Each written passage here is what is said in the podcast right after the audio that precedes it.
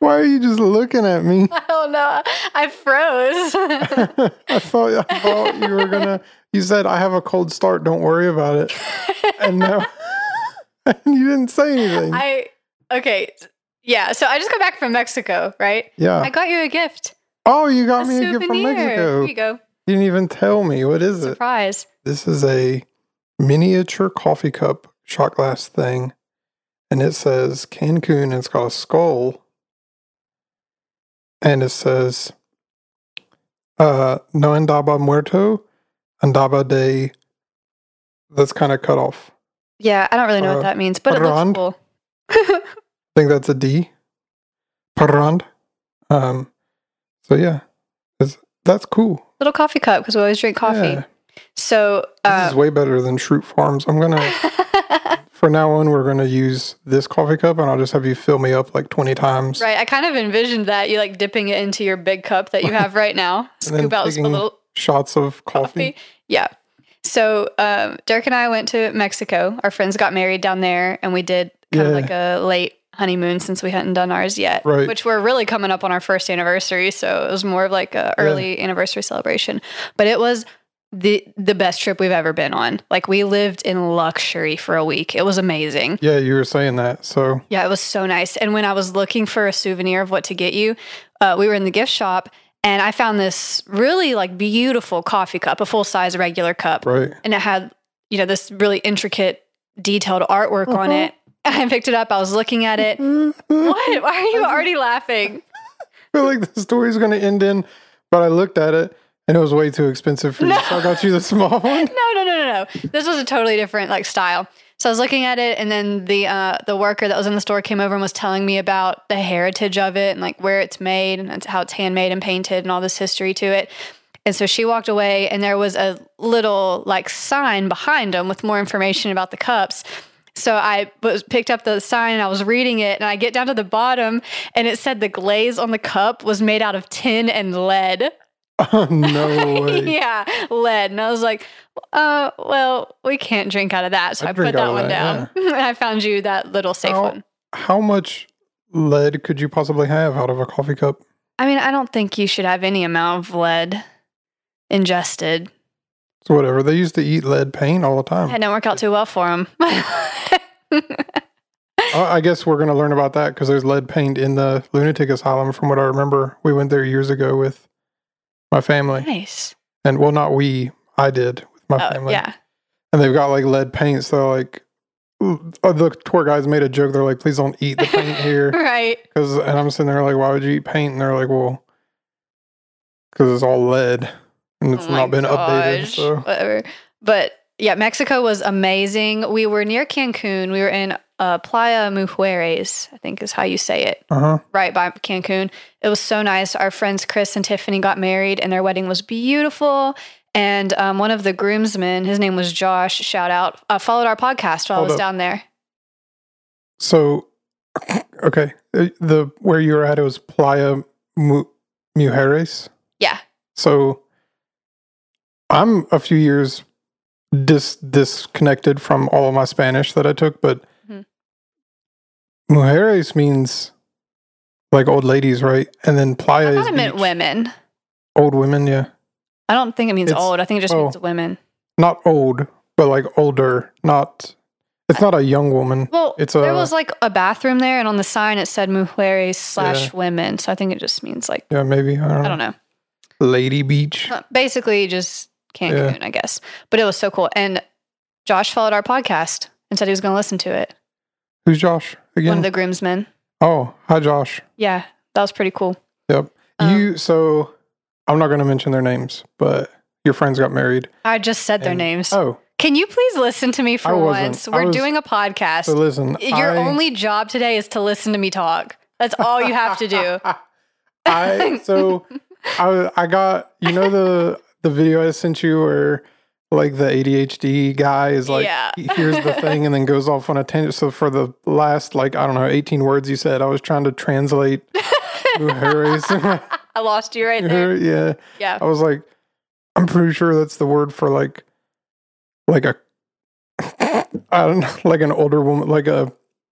It's not a young woman. It's like a You married woman or something. But yeah, I was I was trying to translate because I was like, does that mean Granny Beach or, or something? That would be like Abuela, oh my playa, god. playa Abuela. But No, but that um, sp- their names brings me to that funny story we were talking about earlier where at their wedding down there they had the photo booth yeah, so i sent you the picture of the pictures Derek and i did and it had chris and tiffany on the yeah, photo and you're like that's not your name yeah. So I thought I forgot that you were going down because you had said you were going down there for a wedding, yeah and I totally forgot. Probably wasn't listening in the first place. clearly honestly. But I I saw the picture that you sent and it was on those cards like you get out of like a picture booth or whatever. Yeah. a photo booth And I said Tiffany and Christopher and I was like, Are they using fake names while they're in Mexico? our alias and I was like, that's really smart. That's what I would do. But and then I asked you in the text and you were like, Well, those are our friends that are getting married. And I was like, Yeah. I knew that. Yeah 100% I knew that. those but shout out to chris and tiffany we're so happy for them their wedding was beautiful and it was so much fun i'm really excited So people at the wedding follow the podcast and then I've didn't know any of their names. Like just butchering this whole Yeah, totally, totally didn't even listen to like.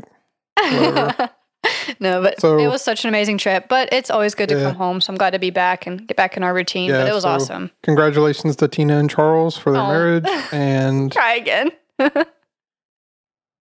Huh?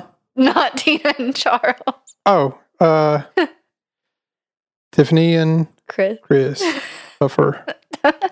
Yeah, but that was so fun. So I hope you like your little mini coffee cup. Yeah, it's cool. It. I should translate this, but I'm not that good at Spanish. I don't. I'm Yeah. so far, I used to be really good. Remember when I used to be really good at Spanish? No. And I used to be really good. the entire reason I took Spanish classes was because all of the foreign language classes were in the same, pretty much the same building or the same couple of buildings at WVU. And so I took all of the Spanish classes because that's where all the, that building was where all the Spanish girls hung out. And so I wanted to flirt with Spanish girls. okay, we're moving on. It never worked out for me, but I got really good at Spanish there for a while. I was fluent. Yeah. Now you have Still nothing to didn't show for it. Still didn't have any games, so fine. It oh my gosh. Okay. Uh, this is unrelated, but I had one more story I wanted to tell at the start of this. okay. So I went to the dentist the other day because I noticed on one of my, just like one tooth, my gum has gotten really low under it and everything, all my other teeth are fine. So I went and was just like, hey, what's up with this? Like, why is my gum receding on this one tooth? Yeah. And they're basically like, uh, we don't know. Like, your teeth are fine, your gums are fine. That one's just disappearing. So they said I would have to like go see this other special dentist and if it gets worse, possibly get a gum graft. And you can get a gum like graft from the roof of your mouth or cadaver gum. And that made me think of when we were talking about, I think the Gloria Ramirez episode Yeah. and getting like cadaver bones and stuff. Yeah. And we said ghost bones. And Yeah. I might have ghost mouth one day. You might. Uh, Yeah. probably not. I'd probably use my own tissue, but that's kind of scary. what kind of ghost do you think you would ha- have in your mouth? Like, Mm, I don't know. I don't want to be haunted. like, like an intelligent one that like talks for you. That could be useful. I hope not. That sounds like a possession. could be useful if you had control over it. it. Wouldn't be useful if it was yeah. you didn't. But I don't know. I'm probably just going to ignore that problem for a while, actually. I don't want to deal with it. yeah, that sounds. A gum graft sounds not like a f- like an easy No. or fun. I read about it and really so- freaked myself out, honestly, because it looked Right. actually awful. So I'll just wait till it gets worse and then deal with it, I guess. Yeah. And think about cadaver gum. Yeah. You, Anyway, get myself nice and scared about it. yeah. So That's all from me. Uh, do you have any shout outs or things you want to say before we start? Yeah, so the I just wanted to put it out there because we always we always end up saying it at the end of the show Mm-hmm. and after like all of our chit chat and stuff. And so I'm just going to put it out in front Finally. as, as soon as we because we always say we need to put it at the front. So Forget every time. if you like the show, you can leave us a review on whatever podcast platform, Spotify or Audible or um, Apple Podcasts or wherever you're listening, leave us a five star review. That's like the quickest and easiest way that you can help us out because all the reviews tell those individual algorithms that people like us, and then it would recommend us to other people to be played for them. That would be really So- cool. And that would be good. and it would help us grow our audience a little bit better. So if you haven't already, do that. And that would help us out, please. No, and thank you. un, unplease. forcing, this is me forcing you over the microphone to do that. And then the other thing is uh, for all of our posts and stuff, if uh, if you wouldn't mind, the other easiest and freest way that you can support us is just to follow our social media pages on the, the Facebook and the Instagram at Country Roads Creeps and like all of our posts. So, and that also tells the Instagram and Facebook algorithms that people like us and that we should be recommended to other people. So, if you like us and you hit the sh- the share buttons and stuff, then that super helps us out. Like and we would love it and Yeah. love you. so, that's the like the easiest way that anybody could actually help us out. And I know there's been a couple of people like, well, how, like other than listening, like what, mm-hmm. how, like how can I help out? That's how. So, the other thing is the back to school link that we shared the last episode. Mhm. Um, it's still still good. Um, and so I'm going to put the link again in this episode uh, in the description, and I'll put it for the uh, what what's the post that we do? The photo dump. Yeah. When the episode releases. Thursdays. I'm out of whack today, you know. so anyway, um, but I'm going to put the link, and it's it's good till like I think like the end of, of not December, September or something like that. So anything that you need for back to school wise, or for, like for teachers, or for your students, Office or stuff if you need office it. stuff, you can get uh, certain things you can get a discount on, and you can also sort by like the subject or if there's a certain specific things that you need, like backpacks or uh, books or whatever, you can sort by that stuff or um, like art supplies or whatever. And then also you can sort by grade level or like the the characters or whatever, so that you can sort by Superman if you want. Bluey. Yeah, Bluey. So- Love Bluey. So there's that. Um, what was the third thing? I told you there was a third Uh, thing, and I forgot. October. October. What are we doing in October, Hannah? Why don't you tell us? Cryptid extravaganza. We're doing a wow. I just I caught some of the chocolate in there Oh, in your coffee? in my coffee. Yeah. Nice. Usually I don't catch it. It's just a whisper. It's like you the drink essence it. of chocolate. Yeah, and then in my ear it's like chocolate. anyway, back to, back on track. I hope that shows up in the mic. It's ASMR, but Stop. We're not so doing anyway, that. uh yeah, cryptid extravaganza. So for the entire month of October, we're gonna do one an episode every week. Usually we only post every other week. Mhm.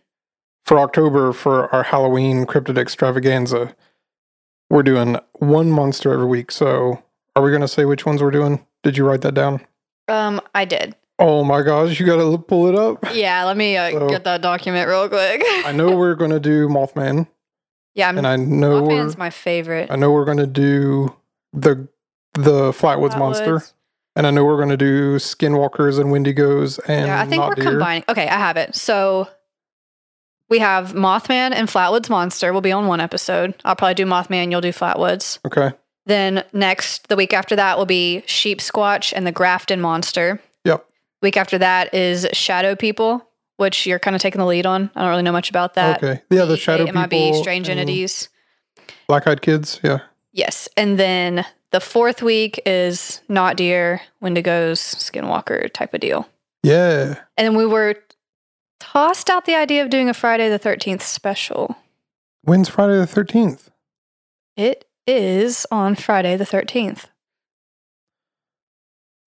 In October? yeah, it's Oh. the second it's the second oh, Friday. that? Yeah. Like a mini sode, mini episode. Oh yeah. Um, is that it? Wait, I thought so. I thought we were doing. I thought we were doing. I thought we were doing one monster. Are we doing two monsters every week? Yeah. Huh. They're going to be long episodes. Maybe. Yeah. It's an extravaganza though, so it's That's all it. subject to change. This is not Yeah. set in stone. That's I our think- tentative plan. Yeah. It'll be fun though. I'm excited. Yep. October's our favorite. All right, listen, I'm we're getting into it. I'm right. I'm right Listen. here. Okay. Listening ears on. Um, I have to turn my listening ears on so I don't miss the when we do the intro. So Yeah. Are they on? I, right here. Okay, great. I'm all listening ears. Not a single non-listening ear on me. The Trans Allegheny Lunatic Asylum, once a beautiful facility built with good intentions and the goal to help those that needed it, tragically became incredibly overpopulated and deteriorated into an environment of nightmares. Acts of evil were perpetrated against patients and staff alike, and these horrific events left a lasting impression in the building. Some say the tortured spirits still haunt the hospital today. This is Country Roads Creeps. Good listening. Thank you. Thank you. Gave me the signal. I was like, I did. I, I was afraid that you My- drifted off. You looked away, and I got scared. my screen dimmed and the, the battery thing is Yeah, dying, it- so it I'm like, I'm just gonna close it. So All right, yep. Do we So- need like a like a bell or something? like a laser pointer, Yeah. get you back over here. Okay, so our story today takes place in the town of Weston. This is in Lewis County, West Virginia. So to help place that, the middle of West Virginia is Braxton County. That's the home of the Flatwoods monster that we're going to talk about. Yep. Lewis County is right above that. Uh huh. Okay. What?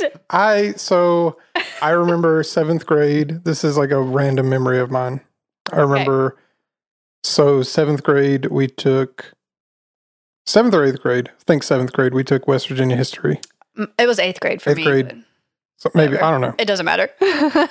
We had to memorize all 55 counties in Mhm. West Virginia.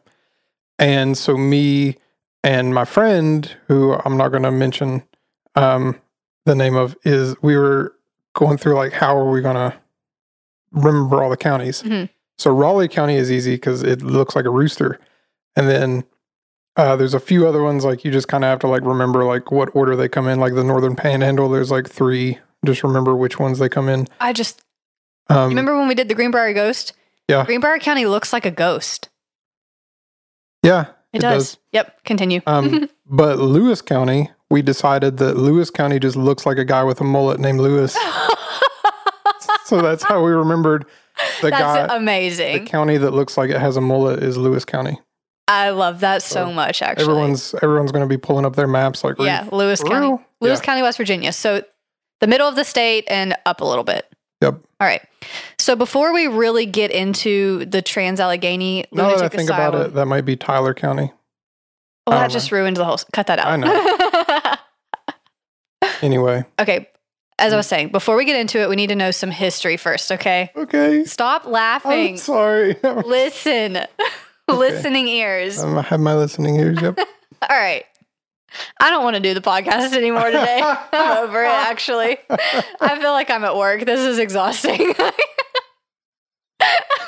I'm gonna, I'm, I'm- sorry. I'll wait until you're ready. I, we're going to be here till midnight. I'm sorry. um, I, I don't know what's going on today. so- No more getting tattooed before the podcast. All right. I'm just going to continue on, and either you're here or you're not. Yep. For the listeners, not Shane, people that are listening to my story today, uh, we're starting back in the 1700s. Okay. During this time period, people with mental illness were most commonly thought to be possessed. Like there was no understanding of mental illness. Right. People thought you were possessed by witches or demons or the devil himself. And people that had mental illness were often just thrown in prison and treated horribly. So they would be chained up, they would be left, you know, without adequate heating or Mhm. cooling, like no airflow, not given enough food and water, just treated terribly. And if family members decided to help a mentally ill person instead of like letting them go to prison, they would just hide them away from everyone. You know, they would keep Yeah. them locked in a back room or out in a, a shed building, sometimes like, like even in holes in the ground. Yeah. They were just very isolated. It was terrible. Some, some facilities for mentally ill people were constructed in the 1770s, but again, those were still made just to hide people and not help them. So it was a terrible time Just keep them away from society. yeah, very isolated, just kind of like hidden away. You didn't talk about it, you didn't want to see it. Yeah. Um, and at this time, people, you know, just referred to mental illness as insanity and they believed it was incurable. So they just kind of gave up hope. Like there was nothing they knew to do about it. This thankfully began to change in the 1800s. So, as we move into that century, we have two important people in this history that I want to talk about. Um, during this time, there were some people that started to realize conditions for mentally ill people drastically needed to improve. And these efforts led to lawmakers having to allocate funds for appropriate care. So, the major player that I want to talk about first is a woman named Dorothy Dix, D I X. And Okay. she was awesome. Yeah. Super cool lady. Love Dorothy Dix. Dorothy Dix. She's so cool. She was a teacher, a nurse, and an advocate for helping mentally ill people, and she caused major social reform in the 1800s. She had a rough start, let me tell you. Okay. She was born in Maine in 1802. Her father was abusive and an alcoholic, and her mother was mentally unstable. So, rough home. She had two younger brothers that she ended up having to raise just because, like, her parents weren't taking care of any of them. So, you know, she is a child with two baby brothers, and she's taking care of them as the mother. She didn't get any formal education, but she was just very smart and naturally talented. And she opened a private school in Massachusetts when she was only 15 years old. No kidding. Isn't that crazy? yeah. Yeah, so she didn't have any schooling herself, but just like figured things out. And when she was 15, she opened a private school and she uh, taught girls there like herself that otherwise would not have had the opportunity for school. So that's pretty awesome. Like girls who come from like messed up homes or just Yeah, girls that, that, like- don't have an education or Both. oh okay. girls that just otherwise wouldn't have been able to get an education. Yeah. She she brought them to her school and taught them when she was 15. Yep. Yeah. And then she opened another school in Massachusetts 5 years after that. And then we're going to move forward a little bit in 1841, she visited a jail in Cambridge, Massachusetts and saw the awful conditions there like I was uh mentioning earlier. Mentally ill inmates were often chained naked to the walls without heat and just really horribly abused. So Dorothy was naturally very upset over these conditions, and that's when she really began working for change. And she actually got the Massachusetts state legislature to improve the conditions in the jail. She got them to like take money and Yeah, that's good. things about it. So that was cool. Um, and that sparked her traveling to other states. And she actually ended up going to Europe and Asia and just kind of traveled all over doing similar Oh, wow. work. So she was going to these jails and she was exposing the bad conditions of uh, the way mentally ill people in jails were treated to the public and like showing them how awful it was and that it was such a problem because a lot of people didn't know. Um, and if they did know, they didn't care Right. or didn't know what to do about it. And so she got governments to start to make change and improve the conditions in the really jails. Yeah. good. Is- does it mention like specific countries or just like she Um, just I, not that I saw, just uh, states in the US and places in Europe and Asia. oh okay. She was traveling Yeah. for most of her life. So her work, all that advocacy led to the first state hospital for the mentally ill to be opened in Trenton, New Jersey in 1848. So up to this point, they're mostly in jail and there were a few facilities that but were just made to like hide them away from society. Yeah. So her work led to the first actual hospital for mentally ill people being opened. So she that was Okay. that was huge. It was the second asylum built following plans created by Thomas Kirkbride. Remember that name because we're coming back to him. Thomas Kirkbride. Yep. Okay. Um, so I'll finish with Dorothy before I move over and talk about him. Her work was very demanding physically, mentally, emotionally, all of that, as you can imagine. She's Yeah. traveling all over, seeing people treated horribly. That would take a toll on anybody. And later on in her life, she sadly ends up having numerous breakdowns and she eventually admits herself to that same hospital in Trenton that she helped start. Huh. Yep. That's interesting. So she ends up going to be a patient there. Yeah. Uh, they give her a private apartment and she lives there for six years before she dies in 1887. How old was she when she died? Well, She was born in 1802, I believe. So So 85? yeah, that's a long Pretty good. life. Yeah. Yeah, pretty good in the 1800s. So she, um, Like yeah, she lives out the rest of her life at the hospital in Trenton. But I wanted to talk about her to acknowledge all the hard work that she did for social reform Yeah. because, I mean, she was really the change in that century Yeah. to Was get mentally ill people tr- to be treated Yeah. better. Open the first place for Mhm. them. Right. Yeah. So how? was a big so did you? Does the the ah, does it? Ha, Try again. Take a breath. My, Take a breath. I don't have a sentence. Do does it say? Did it say in your research what, like, what the conditions were like in her place, or like what they did for the patients, or it was just a place, the like the first place that actually Yeah. took care of them So for their problem, that's a good question. And I, instead of just locking them away. yeah, no, I'm going to get into that a little bit because we have to talk about Thomas Kirkbride Okay, yeah, because the the hospital that she went to was the second asylum built um, following Kirkbride's plans. So we're going to talk about him and what his plans were for like hospitals and stuff like that. gotcha. Uh, I'll go ahead and tell you it was much better than, the, than the jails and everything at the time. Right. Okay. Okay, so yeah, our next important figure in this history lesson is Thomas Kirkbride. So we're going to move on to him. He was um, close to Dorothy's age. He was born on July 31st, 1809. So five years after her. No, seven years after her Okay. in Bucks County, Pennsylvania. And his family was Quaker farmers. So Pennsylvania had a lot of farmers at the time. Did they? What did they farm? Oats. I don't know. Like, Is he, Quaker the, is he the guy on the I box? don't, I don't think so. Huh. But his father felt that he was too frail for farming and instead encouraged him to try for a medical career.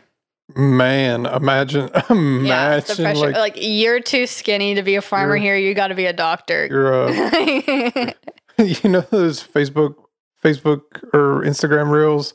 Where it's like the two blue collar guys that are talking. He's like, hey, "You're you're a sissy boy if your hands don't look like these when you're yeah. when you're eating," and it's like covered in mud, and he's Yeah. holding a sandwich. It's like, yeah. ooh, Yeah. Yeah. yep. So his father encourages him to go into medicine. And he, uh, Thomas does get to go to school, unlike Dorothy. He goes to like normal, whatever school was available right. at the farmland in Pennsylvania. So at 18, he begins studying medicine under Dr. Nicholas Belleville in Trenton, New Jersey, and he gets his degree in medicine from the University of Pennsylvania in 1832. So he really wanted to be a surgeon, which at the time was like the biggest deal. That was the most lucrative position you could have in medicine. We've mentioned that before, and it's like this is not a good time to have a surgery no, done it's, at it's all. It's bad. it's just bad always. Yeah. Like But that's what he wanted to do.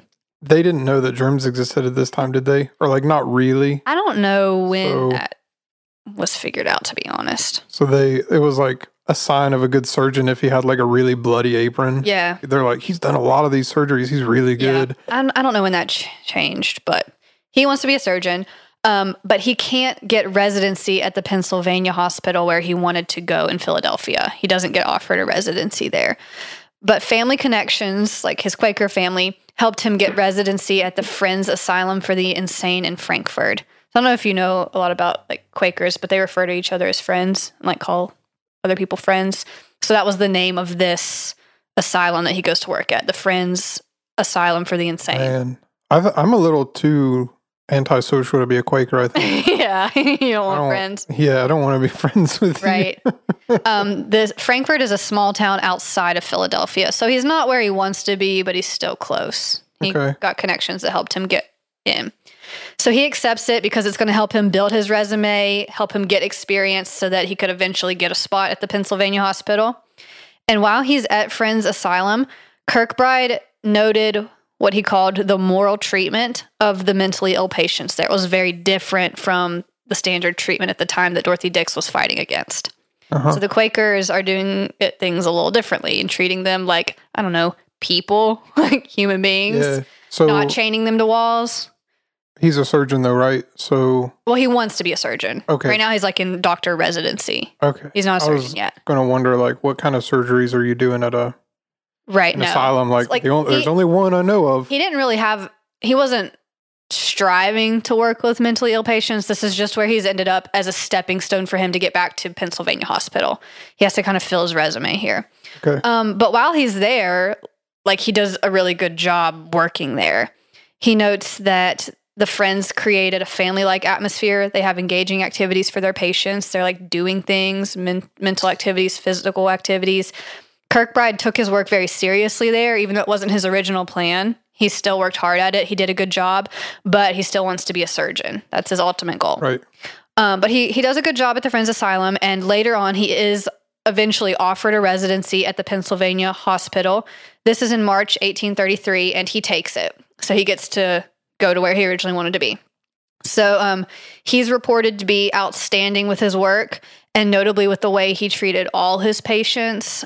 And he grows his own private practice because people really like him. Like he Yeah. takes them seriously. He listens to them. He's kind, respectful. He's nice.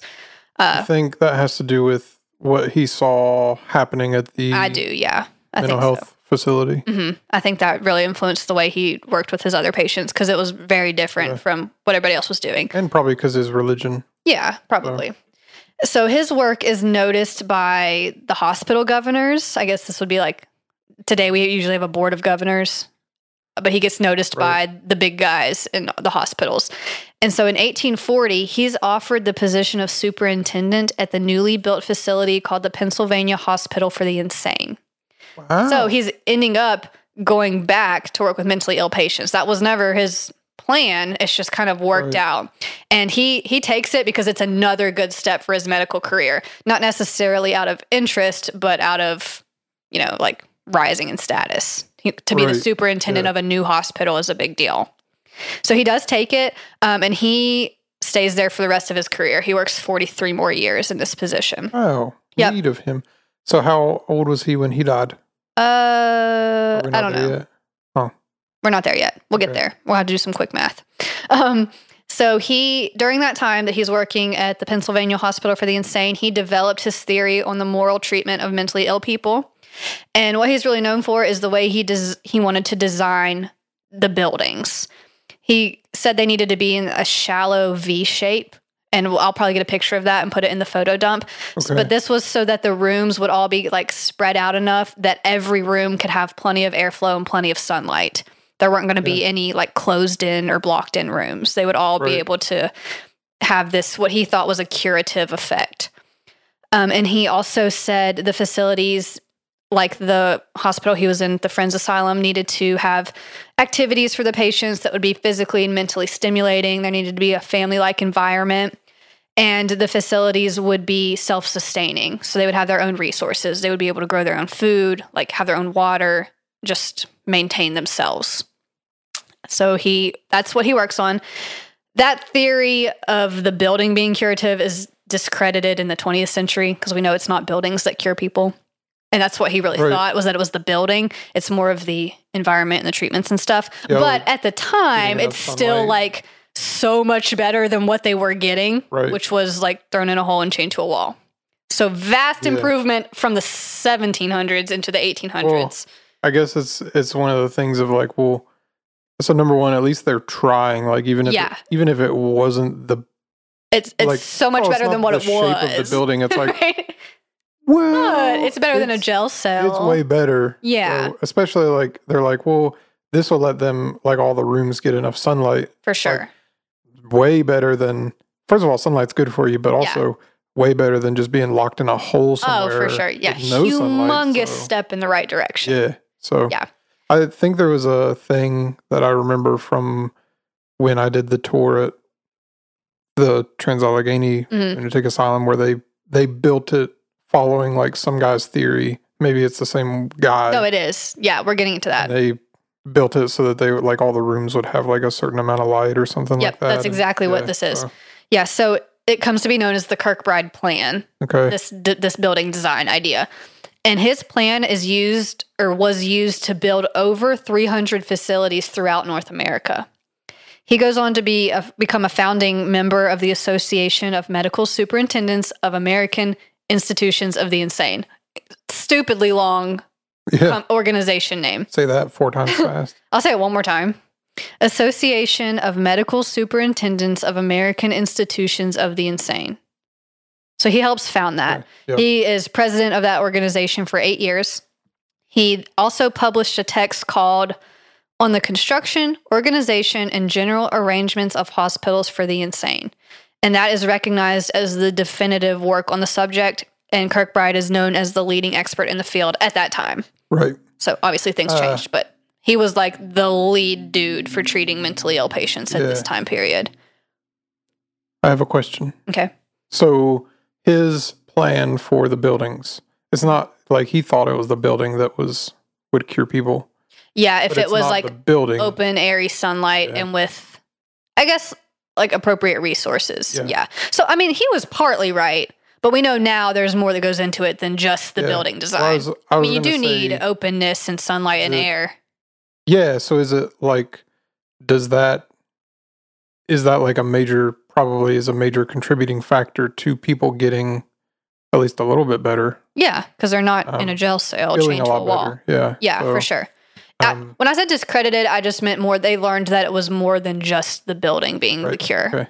Okay. Um, some other interesting facts about him that I just didn't know where else to put. They're just interesting. One of his patients attempted to assassinate him, but he survived. Wow. And then he married one of his patients, and they raised a family together. that seems A little wrong. maybe It's kind of frowned on Frowned today, on. but definitely today. yeah, doctors probably shouldn't date their patients, but Hmm. different time period, I guess. They raised a family, so maybe I hope they were happy. Yeah, I guess if it if it Um, worked out and the and the kids were good, then Yeah. not not bad. There wasn't a lot of information, Yeah. but he died on December 16th, 1883 in Philadelphia. hope they were happy. I- He died. like, oh, if the kids were good, both of those ended up in an insane asylum later on. So hope not. okay, maybe that's where they get the theory that doctors shouldn't date their patients because your kids end up in, in Oh my gosh. Okay, so all of that history leads us to the Trans Allegheny Lunatic Asylum, Okay. the star of the show. Is this episode. how many? You said th- he built three. the The plan was they they so they man wow I'm breath. Take a breath. having a time. His plan was His used plan, to build over 300. 300 facilities in North America. Okay. Mhm. How is that up to a certain point, or are they still building according to his plans kind of today? Uh, I, they don't. I don't think people really use his plans anymore because it makes the buildings like so big and long, That's good. like like stretched out wide. More Yeah. like seems more buildings are built up now, tall yeah, that's bad. instead of. I like a V. yeah, So I mean it's they're they're very beautiful buildings. We'll have pictures on the photo dump. Yeah. they're gorgeous. um okay, so when how how many are how many asylums are there at this point? Like when he I don't know. died? Oh, okay. know. I don't know.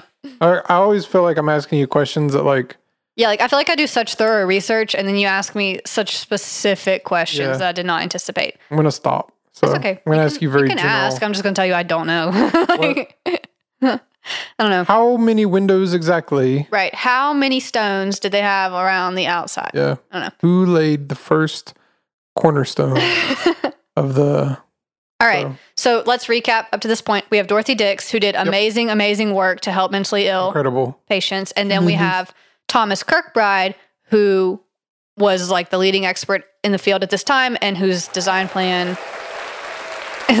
I hit the applause button. We don't have we headphones don't have our today. headphones on, so I don't even know if it's gone. Yay. Hope it's over. All right.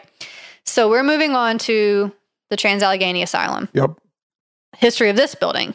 It was constructed between 1851 and 1888. Took a little while because it was interrupted by this thing called the Civil War. Yeah. You heard of that, right? Didn't they use it a little bit during to house soldiers? Yes.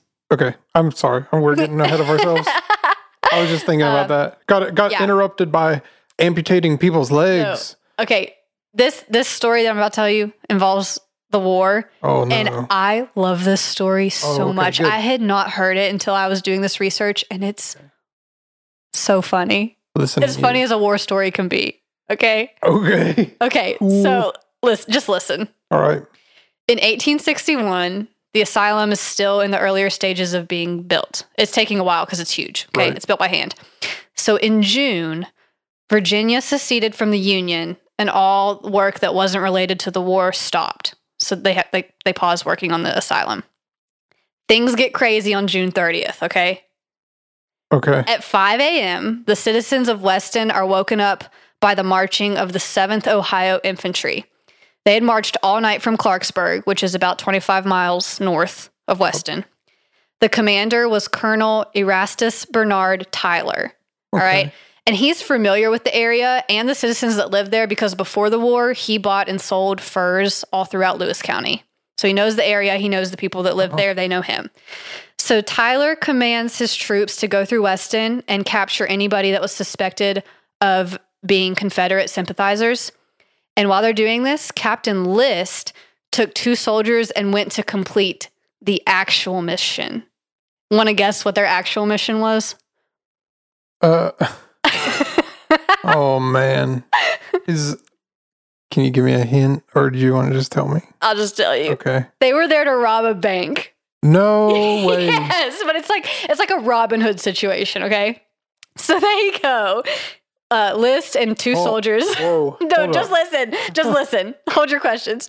They go to the Weston branch of the Exchange Bank of Virginia, which has $30,000 in gold. This was deposited by the state government of Virginia. Okay. Okay. That money was supposed to pay people that were building the asylum, but it's going to be returned to Richmond for the war efforts because they're seceding from the Union. Right. So Virginia's going to take this money back out of the bank and use it for. No, stop. Don't say anything. Let's just listen. Okay. So List and his men are able to get away with $27,000 of it, which would be over half a million today. Nice. Okay. They take that money back to Wheeling and use it to help fund what becomes the state of West Virginia. No way. Yay! Hit the applause button. yeah. Okay, so, so- they robbed the bank and took that money to Wheeling to keep it away from the Virginia government to help with West Virginia becoming Yeah. our own state in the Union. What a tale! Because I was Isn't so that confused wild? because you said that they came from Clarksburg, so I'm like, well, then they're then they're a Union unit, right? And then, mm-hmm. but then you're they're robbing the bank for the Confederate money. So are they? And then you said they're seceding because Virginia's seceding from the Union. So are they taking the Virginia money back there and they're going to fight for Virginia? But then no, it turns out they're actually they're going to go fund to start West Virginia. Isn't that a great story? So because of those three guys. yeah. So, huh. And so lots of war stuff happens in that area, obviously. Lots more, Yeah. like so much more that I didn't write down because so much is going on. But I just thought that story was so funny. And when they finish, I mean, that money is used to help, you know, build the new government of West Virginia. Right. But once it's all said and done at the end of the war, they also like provide that money back to the people that were still there that worked on the asylum and use the money to help finish the building. so they, So it was used for good. paid the people back. yeah. Okay. Isn't that awesome? That's pretty good. I thought that was Pretty so good. funny when I Yeah. read that. That's really good. I don't know how I'd never heard that story before. Or maybe I had and just didn't retain it, but I've never heard of that. it's Yeah. amazing. That's Love really it. good. Yep. So uh, the war ends. They end up finishing the building eventually. I also didn't know this. It is the largest hand cut stone masonry building in North America. Who cut the stones? Hannah.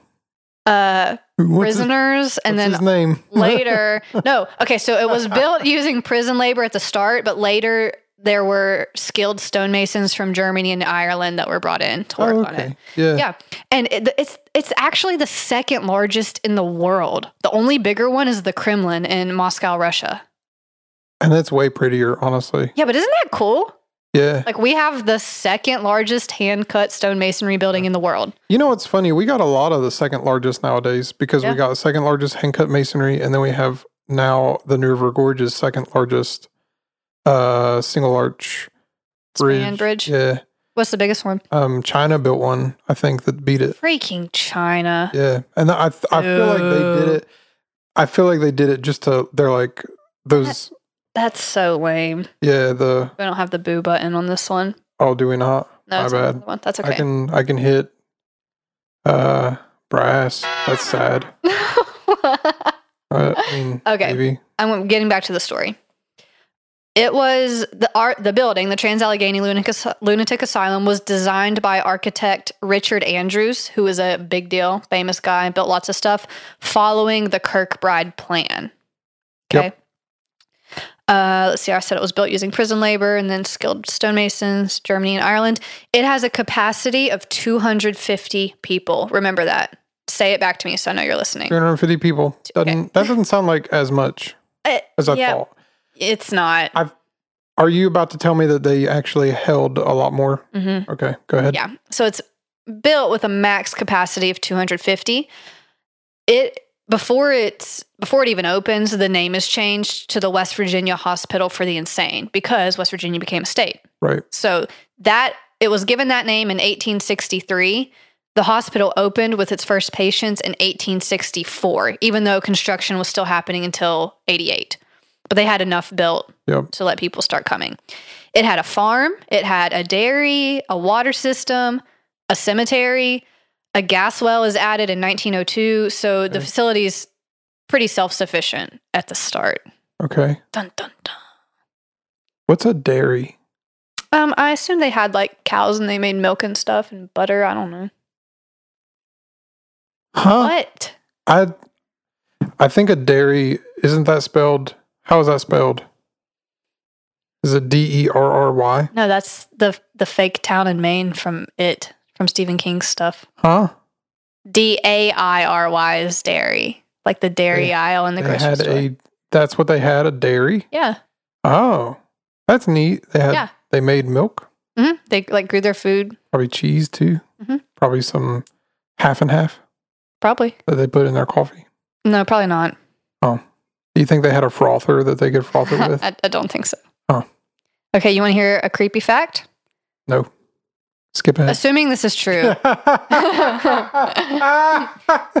Imagine like on, on our no, I don't. no, I don't. Skip to the happy part. assuming this is true, I read it in a couple places, but it could be a little sensationalized. Um, apparently, the property was 666 acres. wow. Weird, right? Sure. Um, the name is changed to Weston State Hospital in 1913. Okay. So I'll just probably call it Weston for a little while. So remember the capacity I told you? How many people could it hold? 250. By the 1950s, it was holding over 2,400 patients. Almost 10 times what its capacity is. Mhm. Yeah. Man, that's a Reflect on what that like would feel a- like on the inside. Somebody needs to call the fire marshal. No joke. Yep. All right. More on why it got so overpopulated later. We're going to circle back to that. Okay. I want to finish the history of the building first before I talk about the actual conditions in the building. How did they do that? We'll get that. We'll get Okay. there. Okay. Uh, in February 1986, West Virginia Governor Arch Moore announced plans to build a new psychiatric facility somewhere else in the state, and he wanted to turn Weston State Hospital into a prison. That didn't end up happening because some Yeah, some part of it they it was determined to be unconstitutional. Right. I get confused about stuff like that, so I don't know why, but it didn't happen.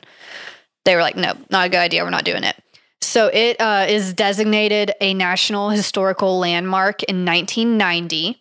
And ultimately, the William R. Sharpe Jr. Hospital was built in Weston, and then the old asylum was closed in 1994.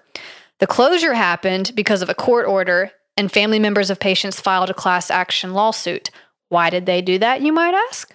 We're going to get into it. why did they file a court a court order? Mhm.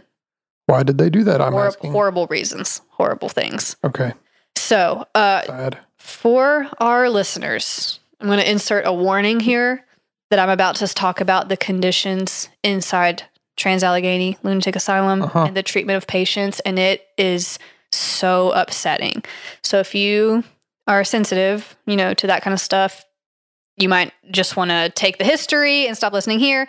It's very sad and horrible. So I'm just I'm just throwing that out there so you can make your decision for yourself. All right. So the reason it got so s- ridiculously overcrowded is because patients were admitted for absolutely ludicrous reasons and should never Oh, have been there in the first place. Like my wife doesn't listen. no, literally. She makes the eggs too runny, and I'm gonna. She's insane if she thinks I'm gonna eat a runny egg. Not even joking. That's people were dropped off for things like that. Yeah. And, and less. I found a list of like admission records of why people were taken here and left here. Some people ha- were epileptic. They were drug addicts, alcoholics. Some people were there because they had asthma. They had tuberculosis tuberculosis patients.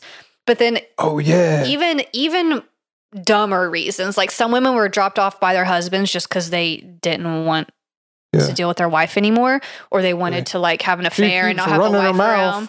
They could they could admit their wives for l- absolutely no reason, and they would just be held there against their will. Listen up, Melinda. Keep running your mouth. Melinda, I'm gonna punch him in the face for you. Don't you worry about it. As soon as we stop recording, I'll I'll handle that one for you. I told you she was giving me so much attitude about my shaking leg. Yeah, as she should. So she needs to gonna put her in, a, in an asylum. oh my gosh. So the Um, the reasons like the like alcoholism or drug addiction or something, I guess a mental health facility could help with that. maybe, but But at this time, that wasn't like really. the place. No. yeah, and asthma. And what I saw one of the reasons was reading too many novels. Like somebody got put in the asylum for that. you're gonna go. I know. I was like You're that. gonna go. You know, I don't read any books. I'm never gonna go to an asylum. Mhm. but there was just like stupid reasons why people were there. Um, children were dropped off there, like orphans were taken here instead of an orphanage.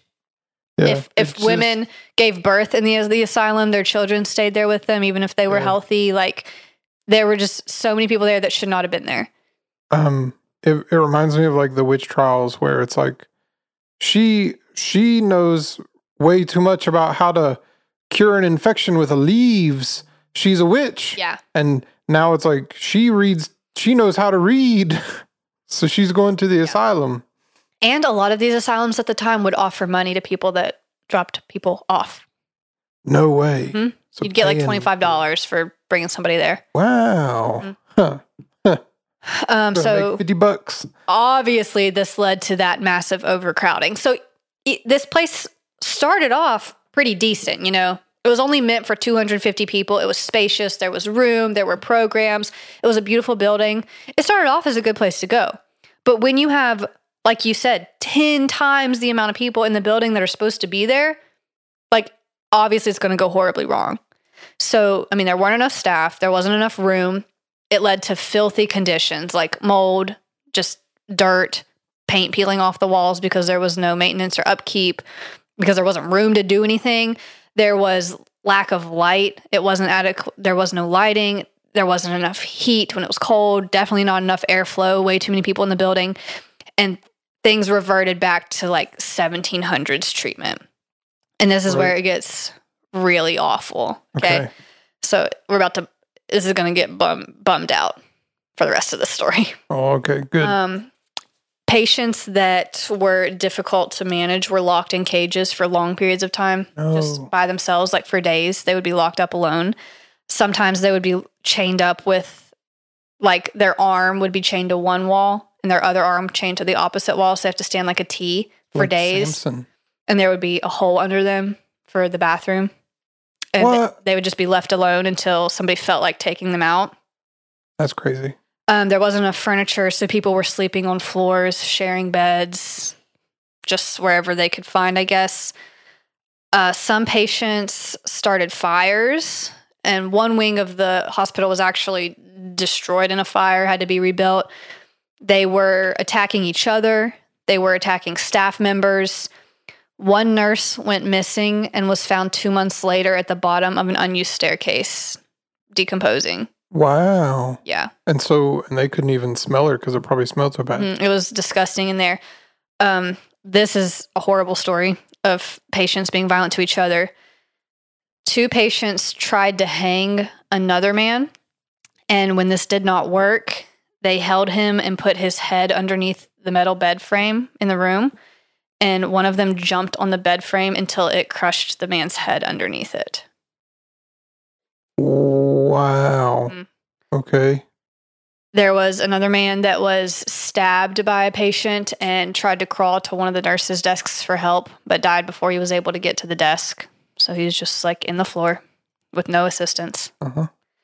There were, so that was like patient on patient violence, but there were also just unbelievably awful treatments that the staff did to the patients, which we've all heard and we all know about, but it's still awful Yeah. to read every time. So, some of those treatments included electric shock therapy, ice baths, solitary confinement. They would inject people with too much insulin and put them into comas so they didn't have to deal with them. Wow. they Do would they die if they go into it? uh, eventually, yeah. Mhm. oh, that's no good. Yeah. And they also use this drug called oh, I'm gonna pull an episode one trying to pronounce this Oh no. chlorpromazine, Okay. also known as thorazine, thorazine, Thorazine, yeah. thorazine, and that was used to keep patients in a catatonic state. Yeah. Don't they still use Uh, Thorazine? Probably appropriately. Probably not to just drug people so you don't have to deal with them. Okay, yeah. I'm sure it has a legitimate use. So then we get to one of the worst things I've ever read. Oh, geez. This is called the West Virginia Lobotomy Project Oh, I was going to ask you about lobotomies. in the 1950s. Absolutely horrendous. Yep. Okay. So this is a, like one flew over the cuckoo's nest Genu- kind of like actually makes me sick Yeah. thinking about this and telling you about this. I'm unwell. So quick history on this. In 1935, there was a Portuguese neurologist named Egan Moniz. Sorry for mispronouncing that. He pioneered the leucotomy, is what it was first called. Right. So, in case anyone doesn't know, it was a surgery designed to stop anxiety or other mood disturbances in patients that weren't helped by other treatments. Hit me with it. Uh, the following year, American Shane. Oh A little bit of a late reaction. Yeah, because who says that? Oh my gosh. So in 1936, American neurologist Walter Freeman and surgeon James Watts begin using this procedure in the US, and that's where it's renamed the lobotomy. So, same thing, just different names. Right. These dudes, these two guys performed hundreds over the next decade. Hundreds of lobotomies, if not in the thousands, Okay. actually. I was going to say hundreds. Yeah, Doesn't seem like that probably many. thousands. Just those two guys did them. or- yeah. So Well, these guys alone did Hundreds, hundreds, if not thousands, but other people were doing them too gotcha. because Freeman taught other people how to do it. I'm going to talk about that in a sec. Nice. So Freeman was using the transorbital lobotomy in 1946. Horrible description incoming.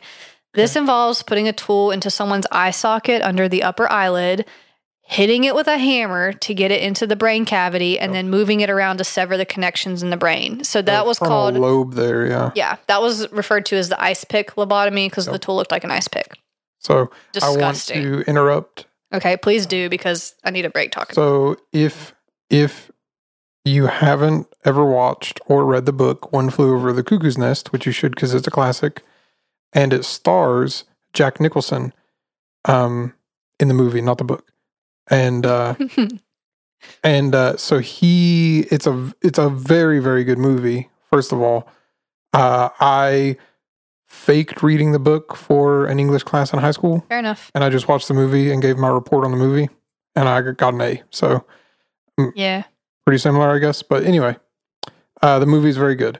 There was also uh, they so they do some lobotomies in that one, Yeah. um, and actually Jack Nicholson fakes getting a lobotomy. Mhm. So um, that's kind of a spoiler. But anyway, it doesn't matter. The movie's from the '80s. Yeah. So anyway, then the other thing is there was a Netflix show that I watched, and I can't remember what it is, but there was a lady who was a nurse at Was it a- Nurse Ratched? Nurse Ratched. I yeah. watched that. Yeah. and she Oh, that's the That's lady show. that's the nurse from the One Flew Over the Cuckoo's Nest is Nurse Nurse Ratched. Oh yeah. and so this is her pre-story, Right. or prelude to before when Jack she met Jack Nicholson, Mhm. and uh, it's a very very good show. Yeah. And uh, they go It's into upsetting, but it is a good show. yeah, and they go into a lot of stuff on the lobotomies and Mhm. what they did to mental patients and how she ended up being so cruel Mhm. as she was in uh, how mean she was to um, Jack Nicholson and uh, Chief and all the other people Yeah. in the movie. So I was thinking about that show a lot while I was reading this because Yeah. it was upsetting. very, very, very, very good. yeah. Everyone should watch it. Mhm. So, So um, back to Freeman. He supported the transorbital lobotomy, the ice pick lobotomy technique, because he said it was quick and easy and did not require a surgeon. Basically, anyone could do it. He taught other people how to do it. He taught like non-surgeon medical people, like just doctors and physicians. He taught them how to do it because you didn't need an operating room. Just do it wherever you feel like doing it, I guess. Get an ice pick. He would charge people twenty five dollars to come watch him do it, and he would do it like a show. He would invite kidding. people in to watch him do lobotomies for How much entertainment. Is twenty five dollars to today's money? I don't know, Shane. You Yeah. know I don't know the answer to that. I was just thinking, like, I don't know, could we charge like two hundred dollars or something Gosh, to do lobotomies in Uh, front of people? uh, that seems a little low. Let us let us know in the comments of our Facebook post if you would like to be interested Don't in do a that. live Don't, show. Nobody of us say doing anything lobotomies. about that. Don't mention it Amen. ever again. Thank you. So, the West Virginia Lobotomy Project. Uh, in the 50s, this was an effort of the state and Walter Freeman to use lobotomies to reduce the number of patients in facilities as a response to all the overcrowding problems. They're like, we can do this, we'll cure them, we'll treat them, and they can get out, is the overarching idea. You just Yeah. turn people into zombies, Literally. and they're like, "See, he's not acting out anymore." He's it's like he fine. he Take him home. Get him out of here. Yeah, he doesn't do anything now. Sad. So these the lobotomies were p- performed at the four state mental hospitals of the time. So there was Huntington, Spencer, Lakin, and Weston, and they're doing them at all four. Uh, okay. By 1955, around 900 people had been lobotomized, most of who didn't, did not, or could not consent to this. You didn't really get a choice. If they wanted to do it, they were going to do it to Yeah. you. And as we all know, those who didn't die from the procedure were left in terrible physical states. Just couldn't do anything. Yeah. You just. I wonder how. I don't know. This is sad to think about, but I wonder how conscious you are at that point. Like you can't really I don't know. Just that's can't so really depressing. do anything. But like, are you aware that you can't, or is it I don't know. because that's a terrifying thought? That's like worse. Yeah. you're stuck in your brain. Have you heard of locked in syndrome? Is that where they put you under an anesthesia and you are aware? No. That that's also horrible when you like Yeah. are awake in surgery but they don't know you're awake. Locked in syndrome is when you like wake up from a coma or something and you're conscious in your brain but you can't make your body do anything. Oh no. Yeah. That's a nightmare scenario. Yeah. So that's I guess kind of what more closer to what I was thinking is that like, are you hmm you can like, Like- walk around and stuff, but you can't really Yeah, yeah. act anything or like. But are you fully conscious or are you just not If you have a lobotomy, Yeah. I don't know. That's Hope I never find out. Yeah. Awful. Um, so the lobotomies, all of the inhumane treatments, the filthy living conditions contributed to a ton of deaths. And so a man named Titus Swan, this is like present day, currently a man named Titus Swan, he's the Weston State Hospital expert and historian. He says it's very difficult to know an exact number of how many people died because of the way that the asylum was, but he the records estimates it to at fire. least be a five figure number. Oh. Yeah. Yeah. So many people were like, they would come in, they would die, they would bring more people in. And they were just like buried in unmarked graves at the cemetery. If anything was on their tombstone, it was just their patient ID number. Like their names weren't even on them. That's terrible. Awful. Yep. So they don't even know what happened to a lot of these people because a lot of times their families didn't care about them. They just dropped them off. So when they died, no one would come back to get them and they would just bury them on the property unmarked or marked with their patient number. That's really sad. It is horrible. It's so sad. Tons of people. So after it's closed in 1994, because uh, there were eventually investigations done into it that was like, this is unbelievable. Like, you can't do this.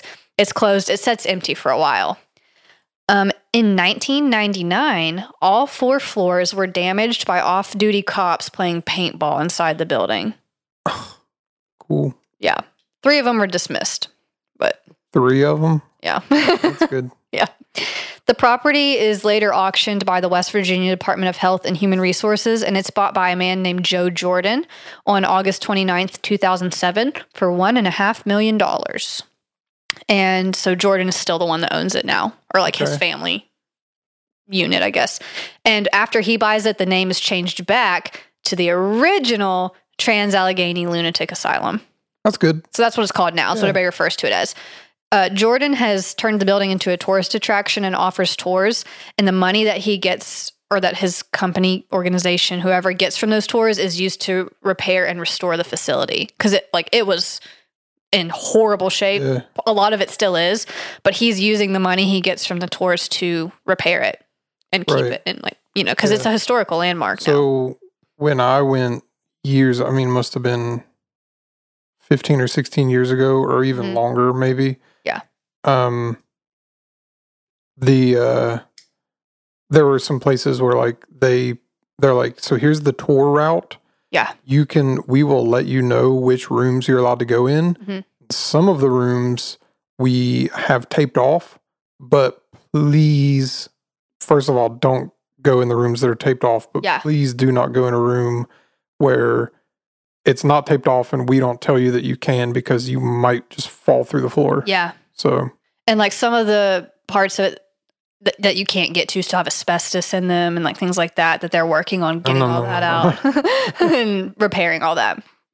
Um, and if you go, they they do different types of tours. They have just purely historic tours where Uh-huh. they tell you basically all the stuff that I've told you. Yep. They also do paranormal tours, which leads me into the next part of my Yeah. story.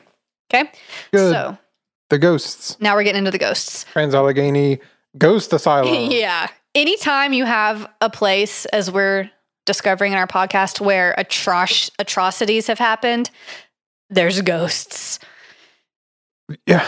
You know what is like the worst part is that it's not even just like bad deaths here. It's like, so the Civil War came through here, Oh, yeah. and then there's like, there's mental health patients, and some of them murdered each other. hmm Some of them were murdered by their caretakers. hmm There were people that just died because of the terrible conditions. Yeah. I mean, like that, that one nurse that patients were stored yeah. there. Mhm. And I shouldn't say stored. They were held there. Yeah. Cared for. They weren't really cared They for. weren't really cared for. Maybe really maybe early on they were cared for, I guess, but but not in the later parts. um but yeah, so the people died from tuberculosis. So now you've got like just stacks like multiple tragedies on top of one another. So Horrible history and evil history. I mean, like there is Yeah. evilness there of the way people were treated.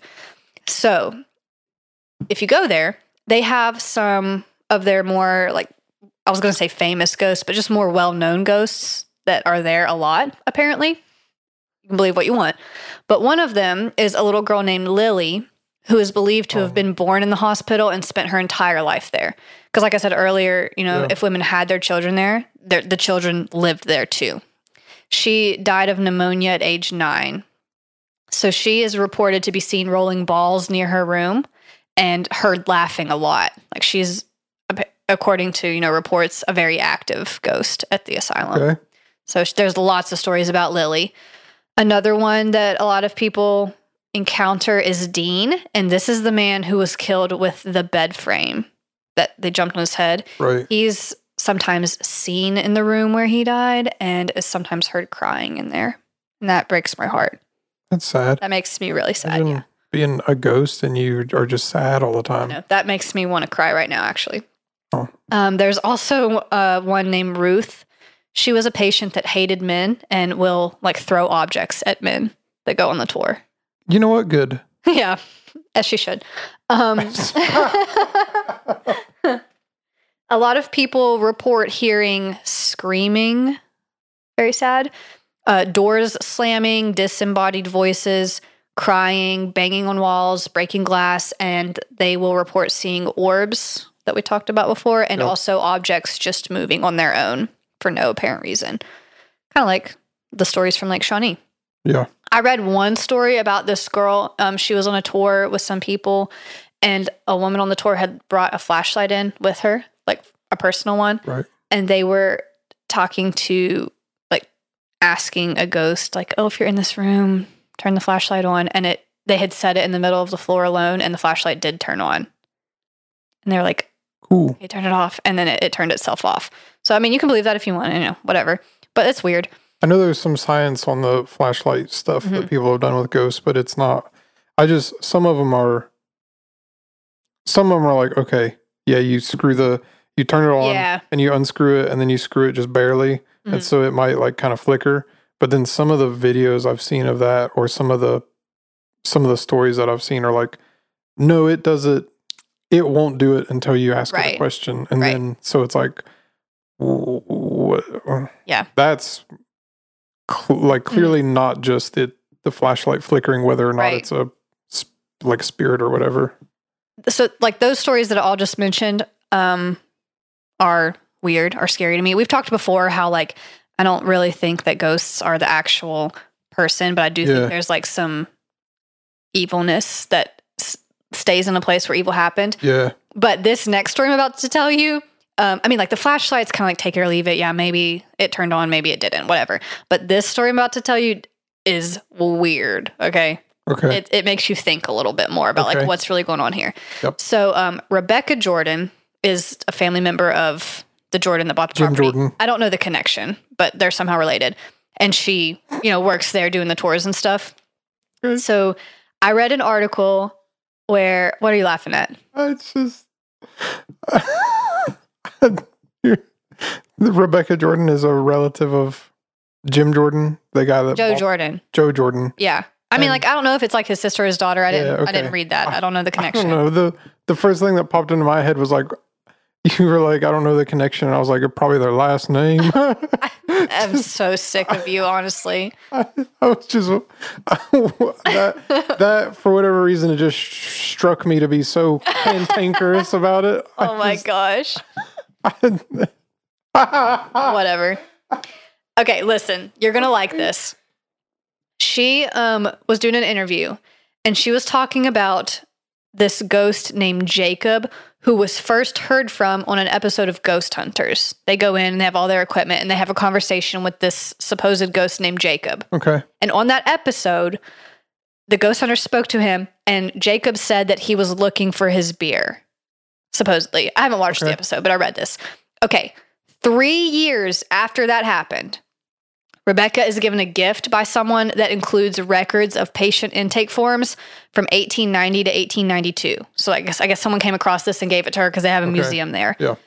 One of the forms is for Jacob Ayers, and the admission information said he was an alcoholic who was delusional and thought everyone was hiding his beer.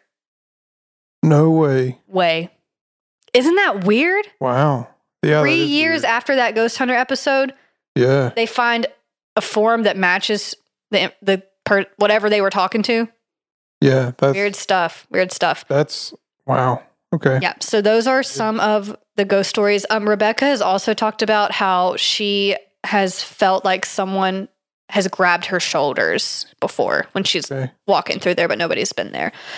Um, and people that go on the tours will often leave like cigarettes, mints, gum, and candy out for the ghosts. And those items will disappear or they'll move and be interacted with. Okay. So that's kind of weird too. I just think of like the rats there, like eating the candy Yeah. and and smoking also the cigarettes. smoking the cigarettes. Yeah. okay. So, um, if you, if anybody wants to know more about the Trans Allegheny Lunatic Asylum or look at their tours or whatever, you can go to trans-allegheny-lunatic-asylum.com. And once you get on their website, uh, they have you know links with all their history, and that's where I got a lot of the information about Dorothy Dix and the Kirkbride Plan and that Civil War story because I didn't know any of that at all. They have um, different information about their tours. Like I said, there are several different types of tours you can go on. There's different versions of the historic or the paranormal or kind of blends of both and different links. Uh, the prices vary greatly depending on what type of tour you want to go on. So I think they start at like, Yeah.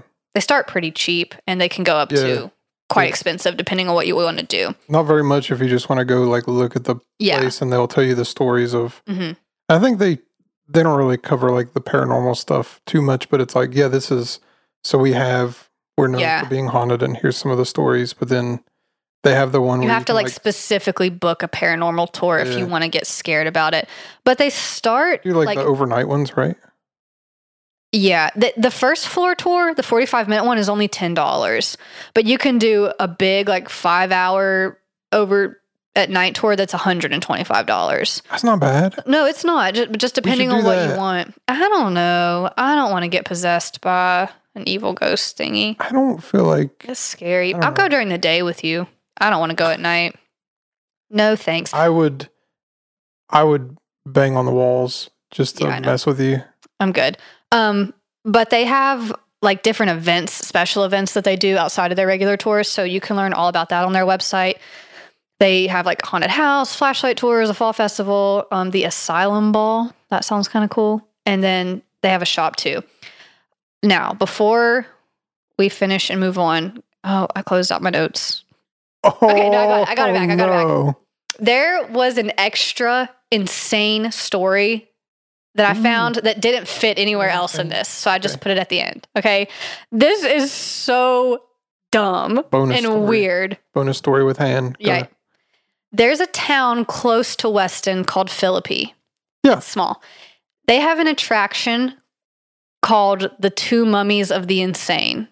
Super problematic, but that's what they call it. Two mummies of the So, insane. what this is a man named Graham Hamrick back in the day created his own version of like the embalming process and he tested on two patients from Weston that had died from the Weston hospital. Okay. It worked and their mummified bodies were passed around to be viewed like as a a circus attraction.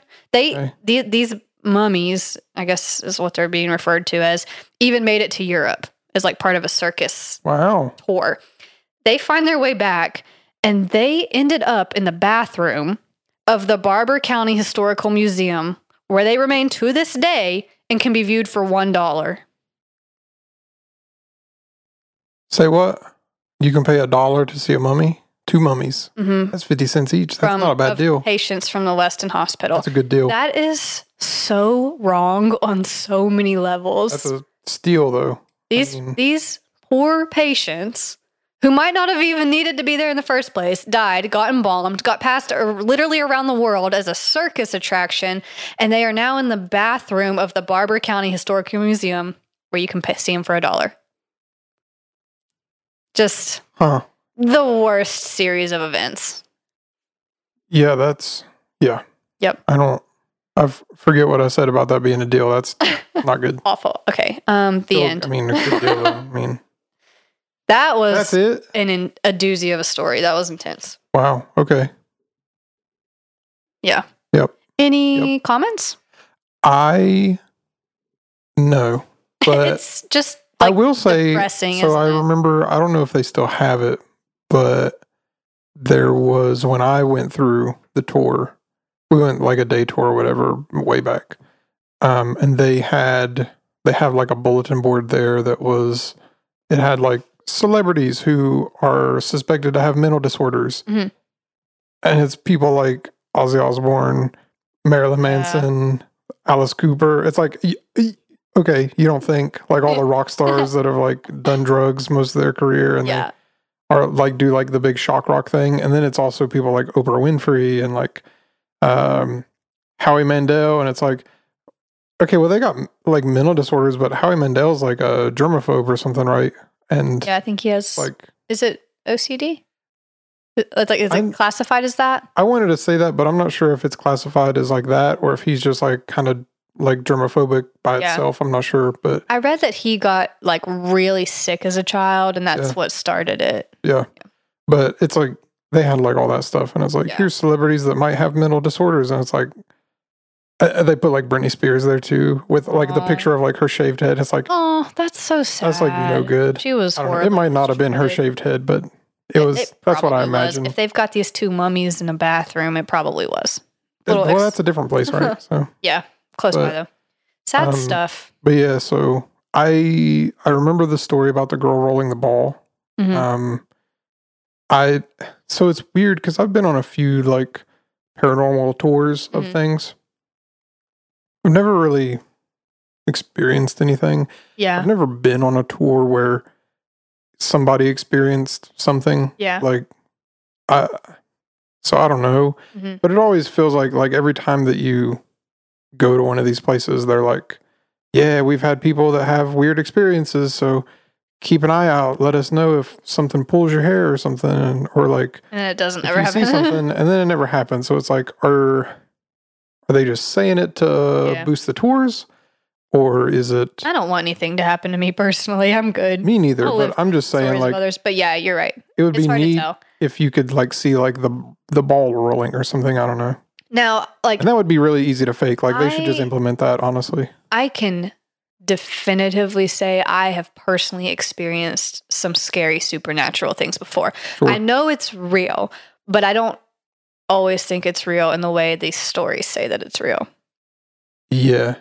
I But that's a topic for a whole other episode. Like, because we've we've talked about like the ghost thing. Like Yeah. it might not be, might not be just like your like your family member or like the Yeah. person who died just gets to come back, but like there's definitely something messed up about like Mhm. the the vibes Mhm. dog. So it's something Nothing gets you messed up mess with the energy, with. and that's maybe it. Like like some spiritual warfare going on that Yeah. you don't want to so. be a part of. There was a thing that um, I'll tell this story really quick that because we talked about the um the Lake Shawnee episode that Yeah. Like kids could see stuff that like we can't or like the like even animals can see stuff that we and so it's like well what's the deal with like our perception of reality that's different from what like a little kid sees or is there something that just manifests to a little kid Right. that isn't to us. And so something is different there that we can't really explain, but they can see it and we necessarily might not. Um, and so my is actually my mom was telling me this that um, so my brother in law, his little brother has Down syndrome. And so when uh my sister and my now brother in law, before they got married, they got engaged and they moved into this house um, close to where they live now. And when his little brother would come over, he would always talk to this girl, Sarah, and be like, you know, wave to Sarah and like, hey, Sarah, all this, all, you know, all that. And then they moved across the street and to like where they live at right now Mhm. into their their actual house that they bought and he didn't do it Oh, and then one day they were sitting on the porch and he looked over at their house and was Oh, like no. yelling at sarah no. And no. so they were Back it up. Get out. so my mom's like there's like a sarah there And Yeah. she's like you should research the sarah in this one to, but now it's like i'm not gonna like dox my sister like Right, that in, yeah. like the town that they live in so Yep, That's going to be like a, a private story. yeah we're not gonna do that episode. Your house but is haunted. Um, but then my sister was saying that she, they actually, he, it might just be something that he like does because he said it since then in their house now. So I don't, I don't know. But yeah, she, she also told me that, um, there was something where they were talking about, um, like his, so, uh, my brother-in-law's dad passed away Mhm. and they were in that house the his like parents house right where um the, they were all sitting there and then uh the little brother with down syndrome you know was like hi daddy and they were like what Oh, man. and then they heard something walking up the stairs No. and like they both heard it and no. yeah. That's so scary. So yeah, I hope they don't mind me telling stories on the podcast. They won't, but it's yeah, that's a really that's actually a really even more spooky one than the like the girl named Sarah because it's like yeah. That's Other people in the house heard something. yeah, both my sister and my brother-in-law did. That gave me chills. Look at my arm. Yeah. So and then and then you have his little brother who has Down syndrome that is like seeing something yeah. that's like and saying I hi don't to. like that. and it's like so is that like like i don't know seeing through the veil or whatever people Yeah. call like the spiritualist people call it Mhm. but it's like he can see something that no one else can so Yeah. what's going on so Oh, that's so scary. spooky yeah Oh, this was a heavy episode. it was yeah scary and sad. yeah it's really sad but i It's tragic. yeah Horrible piece of history there. It is, and I think, I think it's, I guess it's, it's not that it's good to have history like that, but it's good that it still is there, so that people can go and learn about the stuff. Not repeat it. well, I don't- I mean I don't guess people would repeat it Yeah. either way, like whether it's still there or not, but just that people can go and see that hmm th- you know this is a part of history that Yeah. it you know this happened and the building is still here and you can go and learn about the the actual people that were here hmm and hear what their story was because nobody is nobody's telling their story Right. at all. You don't want they, were to they be were forgotten. they were put there so that no one would tell their story. Exactly. So, right. you know, now it's it's good that that place exists so that people know that you know there you might not hear every single name or whatever, and they don't even know all the names that were there probably, but Mhm. at least there's a place there that people can still go and learn what learn what the history was there. Yeah. And like through researching to tell this story, you know, I learned about Dorothy Dix and Thomas Kirkbride, who I, I didn't know their stories Yeah. before either. And then Dorothy did so many amazing things. And so it's it's good to have, you know, these things so that those people are remembered and we we don't forget what they did. Right. You know. Yeah. It's uh, But- definitely like a like a bad piece of history, but also like you have to you have to have like that stuff. Mhm. So I guess so that the good parts of history seem even better. yeah. Maybe I don't know. Maybe maybe that's not true. I don't know. But no, I, I know what you mean. I get what you're saying. What are what are you doing next week? So I had a couple ideas for the next episode. Mhm. Um, I wanted to do.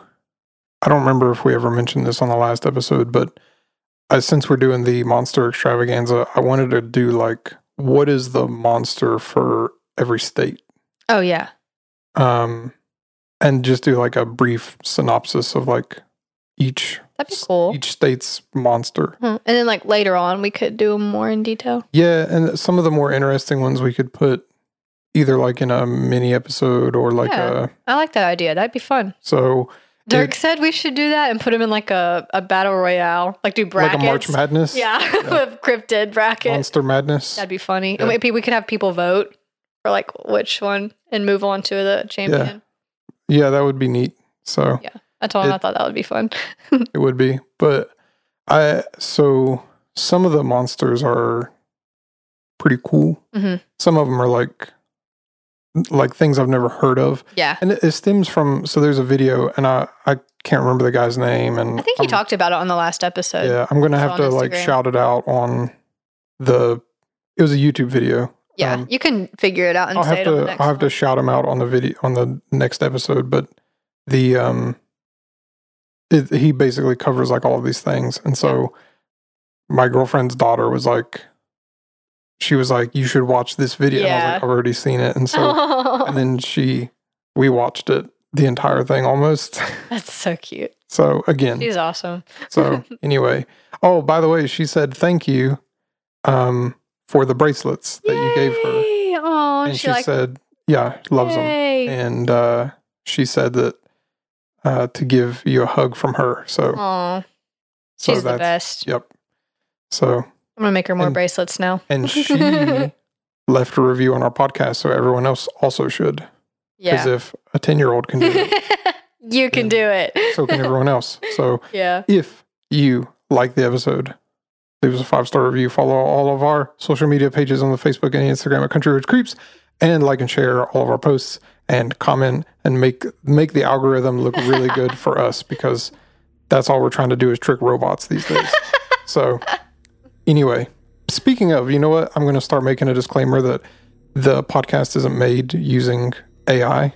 Just so that whenever the AI finally takes over, that they know that we're friendly Yeah. um, and we don't abuse them to No, never. to make to, for labor and use our take our Never. episodes out of them. So anyway, is there anything else? That's it. Okay, Wrap it up. bye. No, say your Just thing. kidding. you can't end it like that. It's so wrong. I know. Uh, I I wanted to say something else and I just lost it in my head. But anyway, uh, that's it for today. Um, next episode will be either on the monsters or something else that I decide that I suddenly find interesting and want to spend all of my time researching. So anyway, Be safe, driving home. Watch out for the not deer. Bye. Bye. I broke my thing. oh no.